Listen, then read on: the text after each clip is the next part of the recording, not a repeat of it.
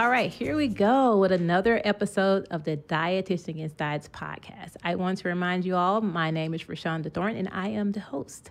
Um, I'm always bringing on powerful guests, um, and I can't wait to introduce you to one I have coming on today. But before I do, I have to acknowledge one of my podcast partners that has been with me since day one.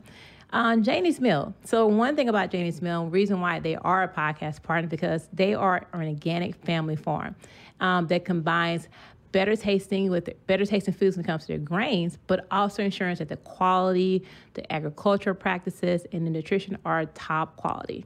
Speaking upon their work, they actually have a unique grain milling system where they use cold stone graining milling, which makes sure which makes it to where the grains are still having the capacity to hold all their nutri- nutritional value and are great when it comes to their texture and their taste when it comes to baking. Now, their products range all the way from a variety of corn, wheat, rye, oats, buckwheat, and ancient grains, which means there are a lot of fun ways to bake with their goods. Actually, if you go to their website, they have a plethora of recipes that goes from homemade scones all the way to homemade, homemade chocolate chip cookies. So go on their website and just see more about their products, how they utilize their products, and also the work that's been done behind the scenes. Go to the website at www.janiesmill.com or find them on Instagram at janiesmill. Well, well, well, welcome to another episode of The Dietitian Against Diets. As always, my name, introduce myself appropriately. My name is Rashonda Thornton, the host of the show.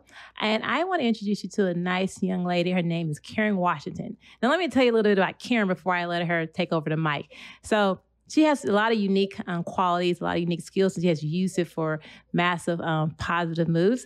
So, as a farmer, she has used her skill and her passion to bridge the gap um, of community community needs. Um, also, along with being a community activist in New York, as a New Yorker, she has done the work of combining uh, leadership roles within organizations, standing up for garden preservation and protection. She is also the co founder of an organization called Black Urban Growers, which is an organization committed to building networks and community support for growers in both urban and rural settings with several other achievements, such as being a TEDx speaker and then voted um, one of Ebony Magazine's 100 most influential African Americans. That's pretty huge. She continues to move her mission to undoing racism and injustice in the food system. So that brings upon a very strong platform because when we think of injustice, we sometimes we don't look at it in the light of the food system, but this is what she does. So I say, want to say welcome Karen to the show today. Thank you so much for having me and being here with you and your audience today. Yes, it's, it's such an honor. And it just amazes me when I see different um, individuals that have just kind of not just stepped into um, a role, but they have someone created their own role or created their own niche. And I myself, you know, when I think of injustice, I don't really connect the food system. So obviously, being a dietitian, you would think that I should kind of be able to thread those together. But I think that's why I have individuals like you on to kind of help me and help others really understand what that means and how can we make change. So I want to just kind of start off the conversation um, and just even going to how we, we pivoted to like this pathway of um, bridging that gap. Now, I would like for you, if you can discuss your lenses when it comes to inequality in regards to food, accessibility, and the connection to individual success, because I know it's all interconnected. Yeah, so um, when I first started, I never thought I would be a farmer, and my relationship to food was that it grew in a grocery mm-hmm. store. So it really wasn't until um, I moved to the Bronx in 1985 and had a backyard, and I decided I'm going to grow three things: tomato, eggplant, and um, collard greens, of course. Of course. And so yeah. it was the tomato that changed my world because prior to that, tomato was pink had no taste, and it was in the grocery store. But when I grew it and it was red and on a vine and I bit into it, woo, baby. Such a difference. Such a difference. And then being a physical therapist too at that time, you know, there was a relationship to food and health. And I say that because a lot of my patients were African American and Latinx, and they grew up on farms. And so when I would say to them, you know, I'm a farm, I'm a grower, they would say, oh, Miss Washington, how could you? That's hard work. But then when I would mention food, all of a sudden they said, Ms. Washington, you're right. We never went to the grocery store for food. Hmm. Um, we went to our, you know, out on the farm and got our food, and we were never sick a day in our life. And now look, look at me. And so now, you know, from just hearing those stories, I just saw the correlation between food and health and the fact that I lived in a low income neighborhood which was succumbing to a charity based subsidized food system of fast food, junk food, and processed mm-hmm. food, I decided to challenge the food system and to peel back to find out why in affluent neighborhoods the food is much better, it's healthier, and in neighborhoods of color, the food is is garbage. And so, you know, really peeling back to find out that the food system is is doing exactly what it's supposed to be doing. It's a mm-hmm. caste system. It's based on race, demographics, and economics. Yeah. You know, when you what you just said, I, will tell you this. One time, I uh, one of my good friends, she's in the military, and she came to visit in here in St. Louis. You know, so I took her around to nice places, to the to the parks and the big buildings, and they have a lot of history here. And we came the way it's set up, St. Louis set up. There is uh, kind of a you go through one street, and it's a totally different world from the street before. So we're driving, and I'm coming up to the light, just waiting but it made me stop and just look around my environment. And with that that particular line is division between low income and high income. But what I saw in that corner, the four corners, I saw a KFC, I saw a Jack in the Box, and I saw a Dollar Tree. And and I just paused for a moment. It was like, well, no wonder people or you know, their health is at the you know always um, falling apart because they're surrounded by fast foods, um, foods that are uh, you know processed. There's no like fresh market. There's no fresh grocery store in those areas. You know, so what you just said just really kind of just kind of reminds me of some things I've seen just sometimes right in front of your face, but you don't recognize, but you also don't recognize the ripple effect of how it is affecting those communities.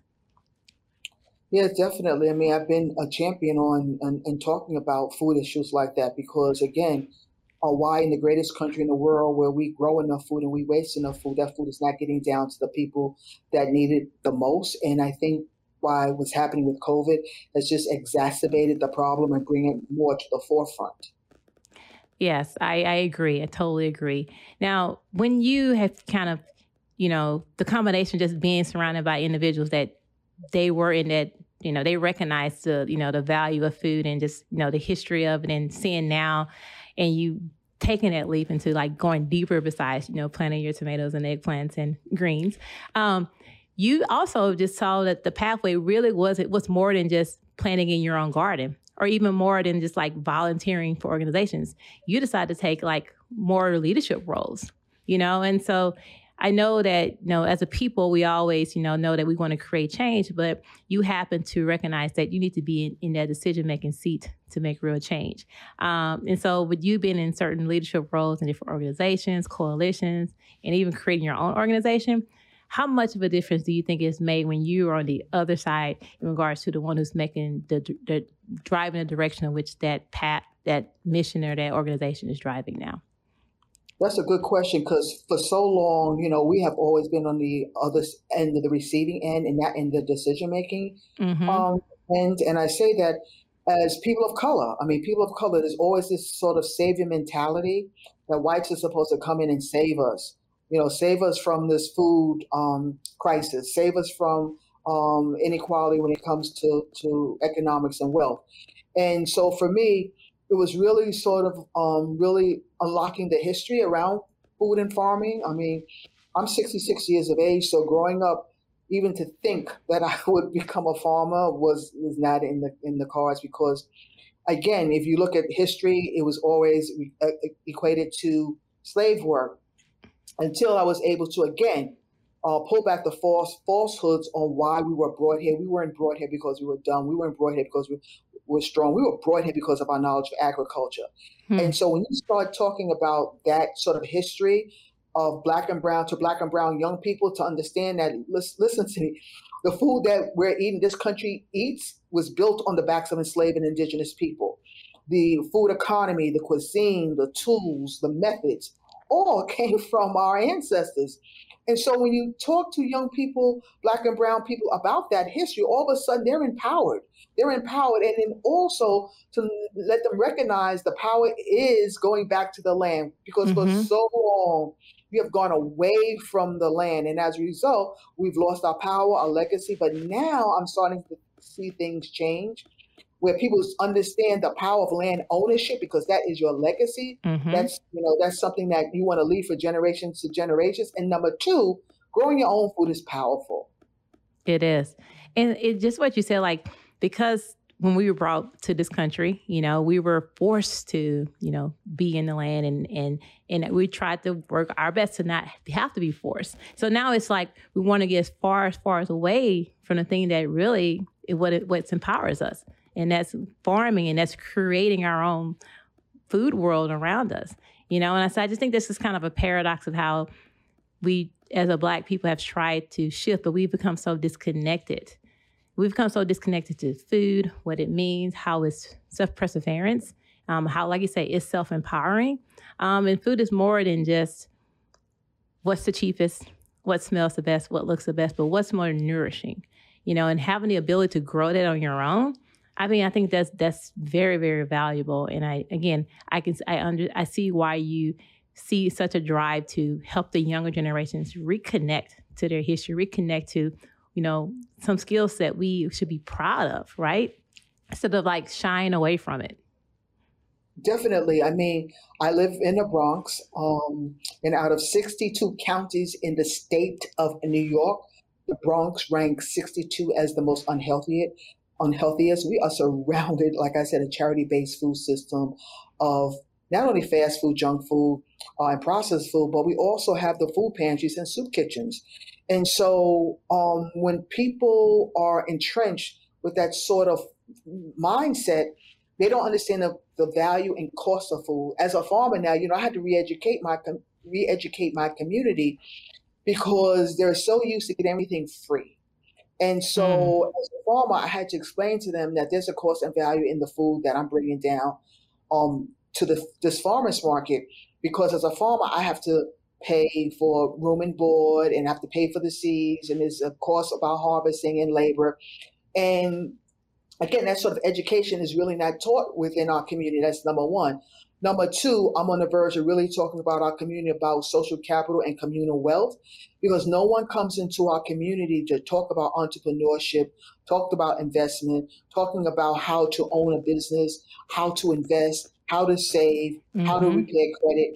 And so, you know, me and my friends have taken upon that liberty to start having those conversations because, again, time and time again, we have never been at the forefront at, at the decision making process. Again, we always ask for a seat at the table, but I say a seat at the table means nothing if we don't have the power to make decisions. And if we don't have the power to make decisions at a seat at the table, it's nothing more than window dressing and tokenism. Wow. Hmm. Now, I would say here in St. Louis, um, I have we had there have been a, a, a, nice handful of organizations and even like um, more leaning towards um, black organizations that have done have really kind of honed in when it comes to urban farming and utilizing different spaces that are non-traditional farm farming ground and even above ground. Um, now, it to me is starting to again help um, those communities to teaching them how to farm on their own, but also how to build their business or, or come together and create a farmers market. Now, that's in St. Louis. Now, I'm only speaking for that region. Like, so what are some things in New York that you've seen transition and change with this influx of this new, like, understanding of urban farming and what that looks like and what it means? So there's so many aspects of urban agriculture, and I say that because in the beginning it was mostly soil based, but again, with technology and creativity, you're starting to see nuances in terms of people growing on um, there's rooftop farms, there's vertical farms, there are greenhouses, there's aquaponics, hydro- hydroponics. There are all types of growing mechanisms. What mm-hmm. I don't want to see is people with power and privilege, especially around the, the technology group, where they have access to money and they have the backing of, of millions of dollars to come in and push aside people who have already been doing the work and then also claiming that their method is better. There's mm-hmm. room for mm-hmm. everybody. You know, there's move room for everybody. And I just want to make sure that we have a food system that is just and equitable. Uh, for so long, I have seen what gentrification has done and displacement has done for people of color. And I just want to make sure that that does not happen on In the backs of those that have been doing the work. Yeah, yeah, that's that's that's a slippery slope too, because I've seen that too in the backdrop of it, and Um, again, when you're bringing a product or bringing a service to a group of individuals that that you know there is a barrier between what they know and what they don't know, it's easy to kind of take advantage of that or use it in a way of shifting in your to, for your own good of what it is what you want to do, you know, versus how you actually meeting them and trying to support them versus the other way around. And again, are they on the receiving end or are they a part of the decision making? Um, a buzzword, and I mentioned this, to you earlier, um, is food justice. And I know we're literally just speaking of, through it, just through this conversation. But if you can like put in like clear in a clear way for people that have heard of that word, those words together, but don't really know what that means. Now, how can you define that on a micro and a macro level? Well, there's three sort of words that people are using in the world is food justice, food sovereignty, and I coined the term food apartheid. So let's start with food justice because I tell people it doesn't exist. And so people says, what do you mean it doesn't exist? Because the definition of food justice is a transformation of the food system to eliminate the disparities that we see. And so when you see that word transformation, food justice is not a passive movement, it's an active movement. And people mm-hmm. have been mm-hmm. using that word to pad their grants, their RFP. And I say, in order for you to do just food justice, you have to be actively working on dismantling the social injustice that you see. Social injustice around, again, race, gender inequality, uh, social injustice about lack of access to land, social injustice about not having communities be self sufficient and self reliant in the decision making, uh, inequality when it comes to wealth and economics. And so these are the things that some of the things that people should be actively working on dismantling if you're doing food justice. When it comes to food sovereignty, again, food sovereignty was done by um, a group of peasants in the global south via La, La Via Campesina, which really talks about self governance mm-hmm. of, of people within their community to be able to govern the way they eat, the way they farm, the way they obtain land. And again, the goal is really working on dismantling the capital extents, the capital injustices where, where they extract rather than putting power back into the hands of people that need it the most. And the last is food um, apartheid. And I coined that term food apartheid because people have been using the term food deserts to mm-hmm. sort of to mm-hmm. describe where we live. And the bottom line is that when people talk about food de- deserts, they're talking about limited access to food, where in fact we do have food, we don't have healthy food options. So I coined the term food apartheid because I want people to start having these hard conversations around race, around economics, uh, uh and around um, demographics. And if we don't have those hard conversations, then we continue to have a society that remains stagnant and power, powerless. Hmm. Thanks for breaking that down. Um, again, so many people, again, you they'll see hear those words, don't know what it means. That means they don't take the time to make any change or to learn how can they be a part of it versus just, oh, I know about, you know, the food justice, but that's as far as it goes. So I'm glad, thanks for like just breaking that, down in so many ways. Um, let's talk about the power of um, a stereotype using leverage. You know, you have basically been able to be a part of platforms, but also build platforms. Um, and you, you know, um, you mentioned you really highlighted that, you know, through your your the journey you took us through your TEDx um, talk. I think it was 2000, maybe eight years ago, so a couple years ago, mm-hmm. but it's still there. So anybody want to listen to it, please go listen to it. It's very enlightening. Um, but you talk about, you know, but you have built this platform that uh, now has allowed space to determine how things should be done or viewed, and that's what we build platforms for because we create we readjust, not readjust, but we redefine whatever stereotypes are out there and create our own definition for it. Um, so clearly you recognize this from the beginning when you were talking about your journey of getting up to, you know, talking into um, individual that has the power and, and, speaking to them about how to make make change.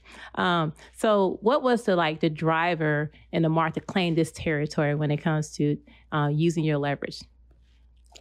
Yeah, definitely. I mean, I mean, as being a person of color, um, there the stereotype still exists. I mean, I remember um, back in the day when um, I had a big afro. I had a I had a fro, and so the interpretation again is his, you know, this um, woman with a fro, um, and you know, anytime we try to to sort of um, project our thoughts as always being um, aggressive mm-hmm. or we're mm-hmm. angry, and so um, there came a time where, as a community organizer, we were meeting the um, the head of the commissioner of NYPD because at that time crack cocaine was very prevalent, and we have been asking the police department to shut down the um, drug dens and had no um, cooperation whatsoever.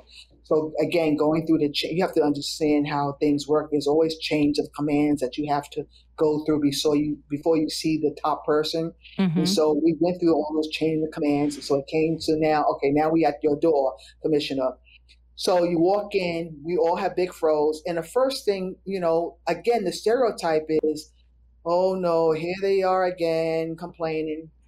However, what we did, which was really, really important, is that okay, people look at you first. You walk in the door, the first thing they see is your appearance and the color of your skin. Mm-hmm. That's number one. So then, how do you erase that? Well, the thing is, is that we stepped forward and we saw we we started to articulate the facts the figures, so that he could do nothing but listen to what we had to say. He sat down, he listened because we didn't go in there yelling and screaming and hollering. We just sort of turned it around. We went there projecting our facts, statistics, hmm. data to show him exactly what we were talking about, where the dens were. That man sat down. He said to us, the next day, those dens will be cl- the dens will be closed. And sure enough, they were closed. And so from that point, I just learned the, again, how to leverage, how to leverage your power in such a way because you know the first thing as a black person, the first thing people they key in is on the color of your skin. So mm-hmm. there's all these preconceived notions, especially those who only know the black experience from what they read in a paper, what they see in TV or the movies. And so if that's your frame of reference of what it is to be black, yeah. then of course you have these stereotypes. So I use that leverage because I'm saying, okay, I'm gonna you, you're coming in because you're already figured me out, but you don't know me. Have no not a clue. Use that as positive. Yeah. Wow. That's very clever, and in a clever in a way that it's not even um, rocket science. It's the fact that you have to go through this other barrier that's just your presence, and to just help him to see so something he didn't even he wouldn't even thought about you know in regards to the information you guys were providing him i'm sure he was really taken aback by it and really understood that you guys were serious not just coming coming there to raise he double hockey sticks but to stand up for what's going on in your community. So that's again i, I totally get understanding why when you're talking about now just breaking down those barriers of stereotypes but using your leverage to do so. Um, yes. so this not only t- took you um, to the commissioner, but this is also allowed you to, to stand on your platform and kind of be separated in a way, you know. So we're gonna, you know, I, I one of the questions I do want to ask you is, you know, you had the opportunity to, you know, go to the White House. You know you've you've been um, awarded you've been recognized as, as one of the hundred one of the hundred influential at first i thought it was influential um, black women but it's influential african american so it's across the board men and women. So that's, that's grandiose to me. So just kind of you know for those who like you know hear your story like you kind of seeing like what you've been working for kind of coming to fruition was recognized at this level you know, kind of tell us, you know, how how how what kind of experience was that for you to meet the first lady and to be recognized in one of the most popular and well-respected Black um, magazines in the U.S. Well, for me, first of all, I'd like to just acknowledge the ancestors because I stand on the shoulders of greatness. Mm. um, I've had great parents and great family and friends that continue to are uh, continue to exhibit, you know, positive images for me. Um, I'm very humble by what what I do, but I'm very comfortable in in questioning what's wrong. You know, I, I feel that um, the you know saying the truth and bringing the truth is so so powerful, and so there are times when I'm in spaces where by um, the truth may hurt, but I want always want to try to come from a place of love and and for people to understand how painful and how harmful certain situations are. And so I've always used that sort of sort of platform to um, to challenge to challenge systems as number one, but also, you know, for so long you you you've always told, been told what you can't do, hmm. cannot do, and I've always used that as the mechanism to turn that around and say I can do. And so what I tell a lot of young people out there, again, first of all, that they will find their voice to stand up for truth and justice is really really important, and then also to throw your dreams out to the universe. I mm think a lot of things that have happened in my life because um, I was able, I, am first of all, I'm very spiritual, that's number one, but able to put out my hopes and dreams out to the universe so that someone can hear it. You know, someone can yeah. hear it. And um, all the accolades that I've gotten is all well and good. But for me, I say greatness cannot happen to, and this is me personally, cannot happen to me while the people behind me are still suffering. And so, um, like I said, those accolades are all well and good. You know, I just hope I use, like you said, that platform to open doors for the next generation of, of people. But again, I can never, never uh, sort of um, leave the fact that, again, it's the ancestors that continue to drive the work that I do. That that they have made a road for me to do the work that I that I've done, that I continue to do, and I can cannot uh, disavow that that legacy. I mean, I I feel them with me all the time, and so I just I just give them thanks as well as the Creator. Yes, well put, and well humbly and empoweringly put. And even you're you are actually you know building a legacy. You know, I know that you are the co-founder of the Black Urban Growers, and I mean from what I see is is black leadership, you know, in movement of, you know, empower in empowering in, into food justice. So is this that one of the, the fruitions of the work that you're doing to how you want to expand that platform and you know help others in this you know to help move and drive them and connect them all to where more we can you know break down the walls and the barriers that uh, minorities face when it comes to food injustice yeah well i think as a leader so started black um, bugs black urban growers back in 2010 when we had the first black farmers and urban garden conference in the country. Um, and that was predicated on the fact that, again, looking at the overall census, um, I would just say, from, from my point of view, New York City, 55,000, 50, sorry, 50, at that time, 2008, mm-hmm. uh, 50, 55,000 white farmers, only 116. Fast forward, 2021, 57,000 white farmers, only 139 are black. And if you look at the census across the country, we are diminishing in numbers as black farmers. So we had this conversation because no one was addressing the the issues that were affecting the black community, and not only in terms of land and food, businesses, education, economics, all those driving forces that no one from the black community were talking to us collectively. And so it was an eye opener. We had over 500 people at that time, mostly mostly young people for the first time to be able to go to a conference and see people that look like them mm-hmm. instead of always having farming um, gardening and farming conference with a white perspective and so uh, we didn't have it 2020 because of covid but we're going into transition because, again, I started that with friends back in 2010. And so right now, we are reevaluating. For me, it's always about shifting the leadership back into new people, to new, to, to the young people to carry on. Um, I think sometimes we get a, we, we sort of be in places for too long and never allow new voices and young people uh, to come. So right now we're in that transition period where we are inviting new leadership, which is really, really good. Mm-hmm. One of the new platforms that I am working on is um, the Black Farmer Fund, um, which started back in 2019. So with the Black Farmer Fund, which is in New York, is New York based now.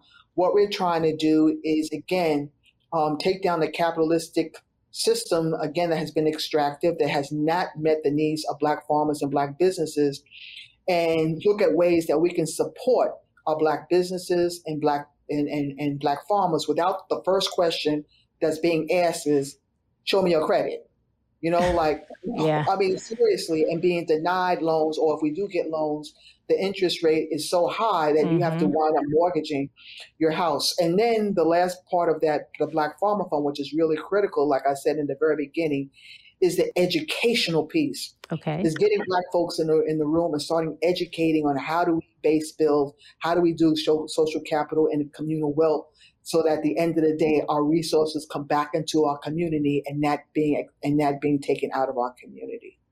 Hmm.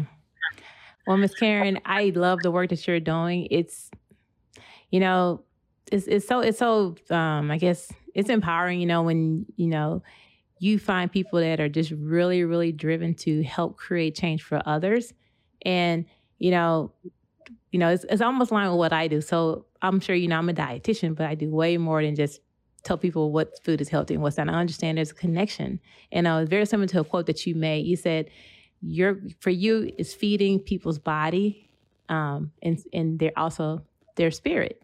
You know, when when it comes to just back to what you're saying in the beginning, like it's more than just about planning food. It's what it represents for you, what it, what kind of opportunities it represents, what you can do with it. You know, we as a as a people general, but especially as, as minority people, we have to understand, you know, how to redefine our value and how to come together and recognize what is kind what of one of the the links that's crumbling that's preventing us from being successful or being healthy, whatever it is, as far as just us thriving, is the food. It's the food system. You know how we interact with it. How do we value it? Um, so I, I, I, I'm, I'm just inspired to just have someone else at the having someone else having a conversation that's sitting around food, but sitting around in a way that how can we create change for those communities that truly, truly, really need and create opportunities and spaces for them.